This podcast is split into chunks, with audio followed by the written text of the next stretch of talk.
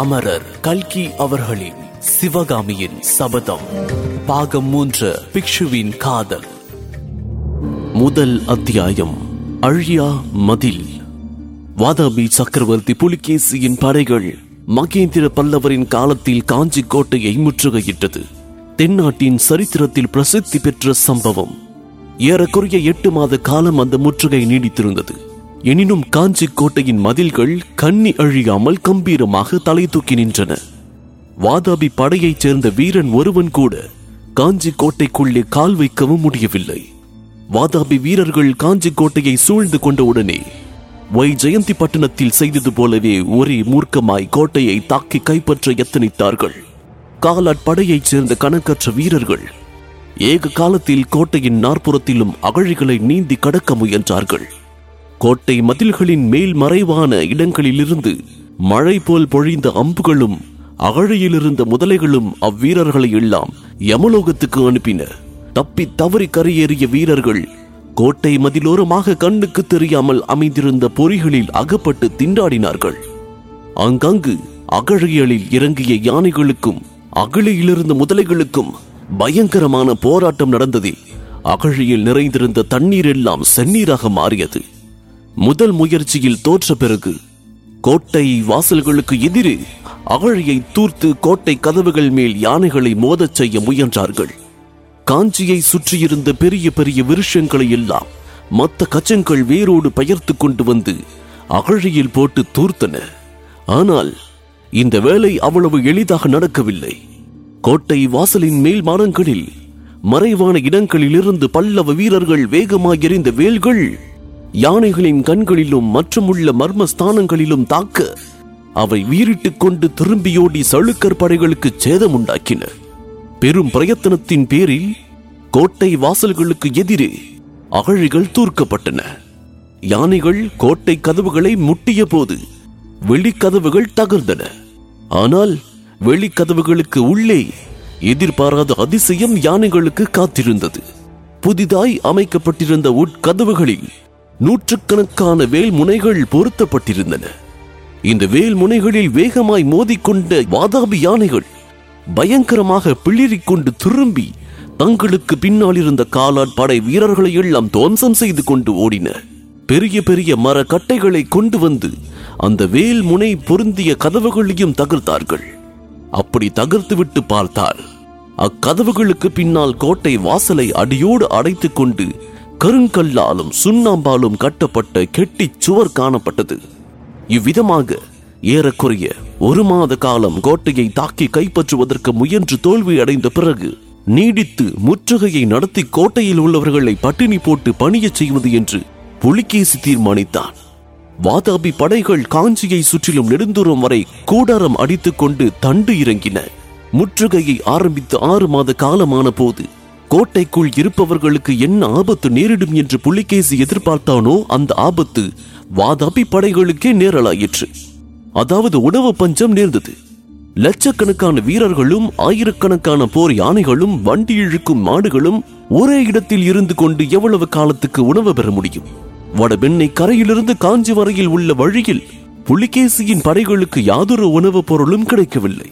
ஏனென்றால் வடபெண்ணையிலிருந்து மெல்ல மெல்ல பின்வாங்கி வந்த பல்லவ சைனியம் வாதாபி படைக்கு உணவுப் பொருள் ஒன்றும் கிடைக்காதபடி நன்றாய் துடைத்து விட்டிருந்தது. அவ்வாறே காஞ்சியை சுற்றிலும் நெடுந்தூரத்துக்கு நெடுந்தூரம் உள்ள கிராமங்களை எல்லாம் சூனியமாக விட்டுவிட்டு ஜனங்கள் போய் விட்டபடியால் வாதாபி படைக்கு உணவுப் பொருள் எதுவும் கிடைக்கவில்லை. இரண்டு மூன்று மாத காலத்திற்குள் காஞ்சியை சுற்றியிருந்த காடுகள் தோட்டங்கள் எல்லாவற்றையும் வாதாபியின் யானைகள் அழித்து தின்றுவிட்டன. அப்புறம் அவற்றுக்கு ஆகாரம் தேடுவதற்காக பழக்காத தூரம் போக வேண்டியிருந்தது. அப்படி போனாலும் அந்த வருஷத்து கடுங்கோடையில் பசுமையை கண்ணால் பார்ப்பதே அபூர்வமாயிருந்தது. இதையெல்லாம் காட்டிலும் மிக பயங்கரமான இன்னொரு அபாயம். கோடை முற்றிய போது வாதாபி படைகளுக்கு ஏற்பட்டது. அதாவது குடி தண்ணீருக்கே பஞ்சம் உண்டாகிவிட்டது. அந்த வருடத்தில் காஞ்சியை சுற்றிலும் ஏழு எட்டு தூரம் பரவிய பிரதேசங்களில் சில அதிசயங்கள் நடந்து வந்தன. கார்த்திகை மார்கழியில் தண்ணீர் நிறைந்து ததும்பிக் கொண்டிருந்த பெரிய பெரிய ஏரிகள் எல்லாம் தை மாசி மாதத்தில் எப்படியோ திடீர் திடீர் என்று கரை உடைத்துக் கொண்டு சுற்று பிரதேசங்களை வெள்ளத்தில் மூழ்கடித்தன. இதன் காரணமாக சித்திரை மாதத்தில் ஏரிகளில் ஒரு சொட்டு தண்ணீர் கூட இல்லை. ஆங்காங்கு இருந்த கிணறுகளும் குளங்களும் ஏரிகள் உடைத்துக் கொண்டு வெள்ளம் வந்தபோது தூர்ந்து போய்விட்டன. எங்கேயாவது கொஞ்சம் தண்ணீர் கண்டால் குடிப்பதற்கு பயனில்லாதபடி அழுகி நாற்றம் எடுத்து கிடந்தது.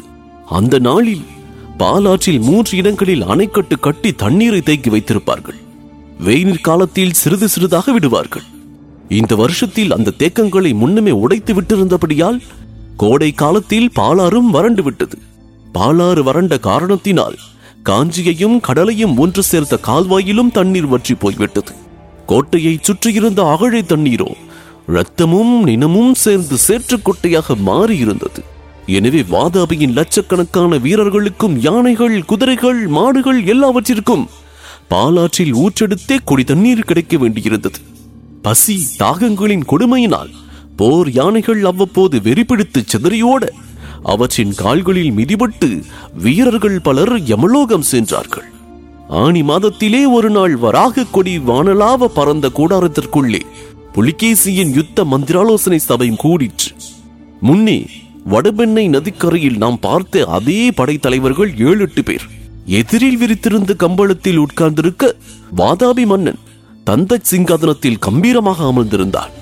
முன்னை காட்டிலும் புலிகேசியின் முகத்தில் கடூரமும் கோபமும் அதிகமாக கொதித்துக் கொண்டிருந்தன.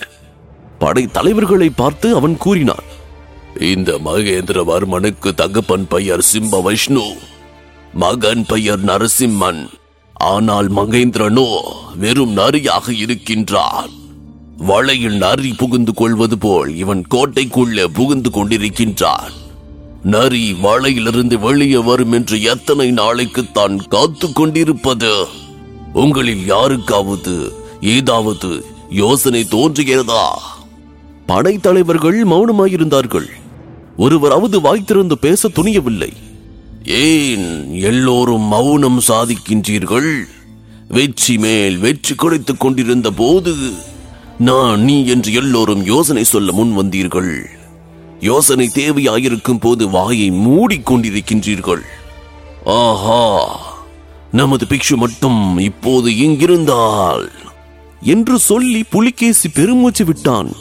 சபையில் ஒருவன் பிரபு பிக்ஷுவை பற்றி எந்த விதமான தகவலும் வரவில்லையா? என்று கேட்டான். பிக்ஷுவிடமிருந்து செய்தி வந்து நெடுங்காலம் ஆகின்றது. வடபெண்ணை கரையில் வஜ்ரபாகு என்னும் கலப்பான தலைவனிடம் அனுப்பிய ஓலைக்கு பிறகு அவரிடமிருந்து ஒரு தகவலும் இல்லை. மதுரை பாண்டியனை பார்ப்பதற்கு அவர் போயிருந்த சமயத்தில் ஏதேனும் நேர்ந்து விட்டதோ என்னவோ? ஆஹா! பிக்ஷு மட்டும் இப்போதிருந்திருந்தால் உங்களைப் போல விழித்துக் கொண்டிருப்பாரோ? ஒற்றர் தலைவரே புத்த பிக்ஷு என்ன ஆகியிருப்பார் என்று கண்டுபிடிக்கும்படியாக எட்டு மாதத்திற்கு முன்னாலேயே சொன்னேனே. இதுவரை ஏதாவது தகவல் கிடைத்ததா? என்று கேட்க ஒற்றர் படைத்தலைவன் தலை குனிந்து கொண்டான். பிறகு புலிகேசி அங்கே எல்லோருக்கும் முதலில் இருந்தவனை பார்த்து சேனாதிபதி உமக்கு என்ன தோன்றுகிறது? முற்றுகையை தொடர்ந்து நடத்த வேண்டியதுதானே? மகேந்திர பல்லவனை பணியச் செய்ய இன்னும் எத்தனை காலம் பிடிக்கும் என்று நினைக்கின்றீர்? என்று கேட்டான். அதற்கு வாதாபி சேனாதிபதி மதில் மேல் காணப்படும் பல்லவ வீரர்கள் கொஞ்சம் கூட வாட்டமின்றி கொழுத்தை காணப்படுகின்றார்கள். ஆனால் நம்முடைய வீரர்களுக்கு இப்போது அரை வயிறு உணவுதான் கொடுக்கின்றோம். இன்னும் ஒரு மாதம் போனால் அதுவும் கொடுக்க முடியாது. சுற்றுப்புறத்தில் பத்து காத தூரத்திற்கு ஒரு தானிய விதை கூட கிடையாது என்றார். புலிகேசியின் முகத்தில் கோபம் குதித்தது. "உம், ஆமாம் ஆமாம். எப்போது பார்த்தாலும் இந்த பஞ்ச பாட்டுதான். இம்மாதிரி மூக்கால் அழுவதை தவிர வேறு ஏதாவது யோசனை சொல்வதற்கு இங்கு யாரும் இல்லையா? என்று கோப குரலில் புலிகேசி கேட்க படை தலைவர்களில் ஒருவன் பிரபு காவேரி கரையில் ஆறு மாத காலமாக பாண்டிய ராஜா காத்துக் கொண்டிருக்கின்றார். சோழவள நாட்டில் சென்ற வருஷம் நன்றாக விளைந்த தானியம் ஏராளமாக இருக்கின்றது. ஜெயந்தவர்ம பாண்டியருக்கு ஓலை அனுப்பினால் ஒருவேளை அவர் உணவு அனுப்பக்கூடும் என்றார். இதை கேட்ட புலிகேசி சற்று நேரம் ஆழ்ந்த யோசனையில் இருந்தான். பிறகு திடீர் என்று துள்ளி குதித்து எழுந்து எல்லோரையும் ஒரு தடவை சுற்றி பார்த்துவிட்டு என்ன செய்வது என்று தீர்மானித்து விட்டேன். இனிமேல் நான் இங்கேயே சும்மா உட்கார்ந்திருந்தால் எனக்கு பைத்தியமை பிடித்துவிடும். சேனாதிபதி நீர் இங்கேயே நமது சைன்யத்தின் பெரும் பகுதியோடு முற்றுகையை நடத்தி கொண்டிரும். ஓர் லட்சம் வீரர்களோடு நான் தெற்கே புறப்பட்டு சென்று பாண்டிய மன்னனை நேரில் பார்த்துவிட்டு வருகின்றேன். யானை படை என்னோடு வரட்டும் ஆஹா. வாதாபியிலிருந்து புறப்பட்ட போது கொழு கொழுவென்றிருந்த நம் யானைகள் உணவில்லாமல் எப்படி மெலிந்து போய்விட்டன? காவிரி கரையில் நம் யானைகளுக்கு நிறைய உணவு கிடைக்கும் அல்லவா? என்றான். அப்போது ஒற்றர் படை தலைவன் பிரபு தாங்கள் அப்படி சிறுபடையோடு போவது உசிதமா? பாண்டியனுடைய நோக்கம் எவ்விதம் இருக்குமோ? என்று கூறியதற்கு புலிகேசி பாண்டியனுடைய நோக்கம் என்னவாக இருந்தாலும் என்ன? அவன் நம்மோடு போர் செய்ய துணிய மாட்டான். அவன் மோச கருத்துள்ளவனாயிருந்தாலும் என்ன செய்துவிட முடியும்? காவிரி கரையில் ஒளிந்து கொள்வதற்கு கோட்டை ஒன்றும் இல்லை. எதிரி போர்க்களத்தில் நிற்கும் வரையில் எனக்கு பயமும் இல்லை. என்றான். இதன் தொடர்ச்சியை இரண்டாம் அத்தியாயம் யானை பலம் இதில் தொடர்ந்து கேட்கலாம். இக்கதையினை உங்களுக்காக வாசித்து நான் டிஜே முருகா. உங்கள் கருத்துக்கள் மற்றும் விமர்சனங்களை ஃபேஸ்புக் மூலமாக தெரிவிக்க Facebook dot com slash Murugan dot radio மற்றும் Instagram handle Murugan dot DJ மேலும் ஐந்து நட்சத்திர மதிப்பெண் வழங்கிட ஆண்ட்ராய்டு மற்றும் ஆப்பிள் ஸ்டோரில் சவுத் ரேடியோஸ் டாட் காம் என்ற செயலியை தரவிறக்கம் செய்யுங்கள். மீண்டும் சந்திப்போம். நன்றி வணக்கம்.